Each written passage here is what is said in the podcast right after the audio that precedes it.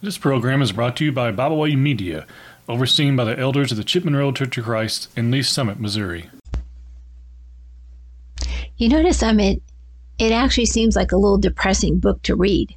And I understand that. I mean, the second verse of the book is considered by some to be pretty big downer. It says, Vanities of vanities, says the preacher, vanities of vanities. All is vanity.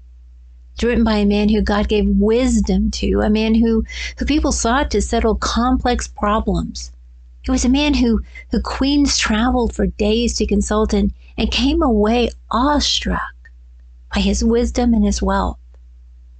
And yet here we are, with the son of David, the wisest man who lived in the Old Testament, a man who calls himself a preacher, a speaker, an orator, declaring all of this, this life is vanity.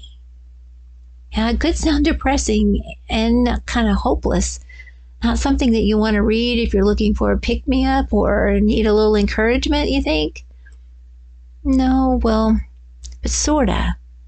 Unless, unless you are willing, you know, to go the distance and, and peel back the layers, so to speak. Unless you kind of know where he's going.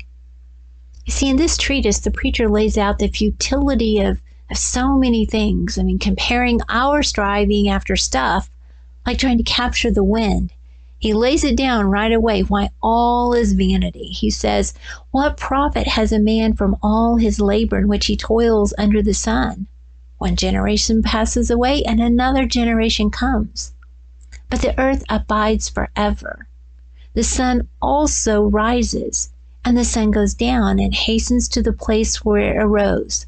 The wind goes toward the south and turns around to the north. The wind whirls about continually and comes again on its circuit. All the rivers run into the sea, yet the sea is not full. To the place from which the rivers come, they are there they return again. All things are full of labor. Man cannot express it.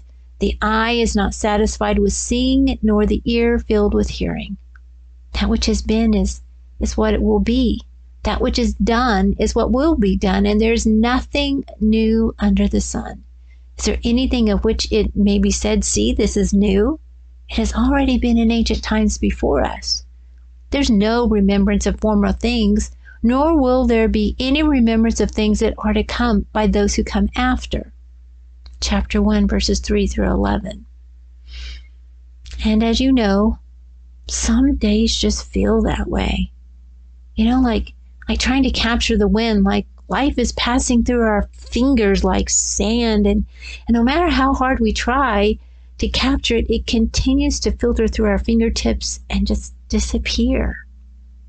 So the preacher, or Solomon, continues through Ecclesiastes to give an account of the challenges.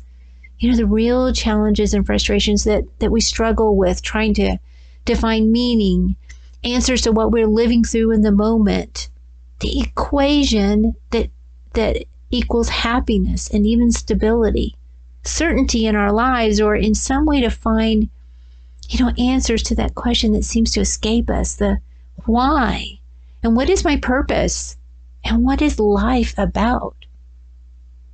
And so Solomon records in verse 1 of chapter 2 he says, I said to myself, Come now, I will test you with pleasure to enjoy yourself. And he did and he did it upright. You know, verses 3 through 10 says that he explored with his mind how to stimulate his body with wine. Then he built houses, he planted vineyards, he made gardens and parks and ponds of water. He then bought slaves, he bought huge herds of animals, and he collected silver and gold. And he had lots. Yeah, he had lots of women in fact, he says in verse 10, All that my eyes desired, I did not refuse them. And then he stopped. And he knew. Because he concluded, yeah, if you know it, you know what's coming. He concluded all was vanity and striving after the wind. And there was no profit under the sun. So he goes on to discuss his chasing after knowledge and came to the same conclusion in verse 26 this too is vanity and striving after the wind. It sounds sad, doesn't it? And honestly, it can seem maybe a little confusing. I mean, the wisest man, a man who God granted wisdom to because he was smart enough and humble enough to not ask for wealth. First Kings chapter 3. I mean, the man knew, or so it seemed that he did, and and maybe that's maybe the curse of wisdom, because wisdom has its own problems, you know. Wisdom means that you see the end and you're able to discern the outcome before you start. You see the path. It means you know. You really know. And that's what's so strange about Solomon's journey. He didn't seem to see the end until it was there, until he experienced it, until he knew what he knew. He knew. And so, in the confusion of his life and the declaration of vanities, there are a few things that he learned? A few things that he could say that after all of that, that he knew. And he lets us in on that too. It's recorded in chapter 3, verse 11 through 14, and it's, he said, He has made everything beautiful in its time. Also, He put eternity in their hearts, except that no one can find out the work that God does from beginning to end. I know that nothing is better for them than to rejoice and to do good in their lives, and also that every man should eat and drink and enjoy the good of his labor. This is the gift of God. I know that whatever God does, it shall be forever. Nothing can be added to it and nothing taken from it. God does it. That men should fear before him. And isn't it interesting after all that fuss, that mess, we know who Solomon was? And he was right. When life is over, it's over. And it is kind of vanity or emptiness and, and can leave one wanting. And maybe that's it. What Solomon means in, in his analysis that we can't seem to help ourselves chasing like the wind, trying to figure out our purpose, our meaning, our happiness, when it is there all the time. It's truth. What we know is true is the anchor, isn't it? It's what textbooks are written about, what, what lectures in college classrooms thrive on and political debates hinge on. How we define it and what we know is truth. Nothing else matters, and everything else balances on that tip of reality truth. It's recorded in John chapter 1 verse 8 that truth comes through Jesus Christ.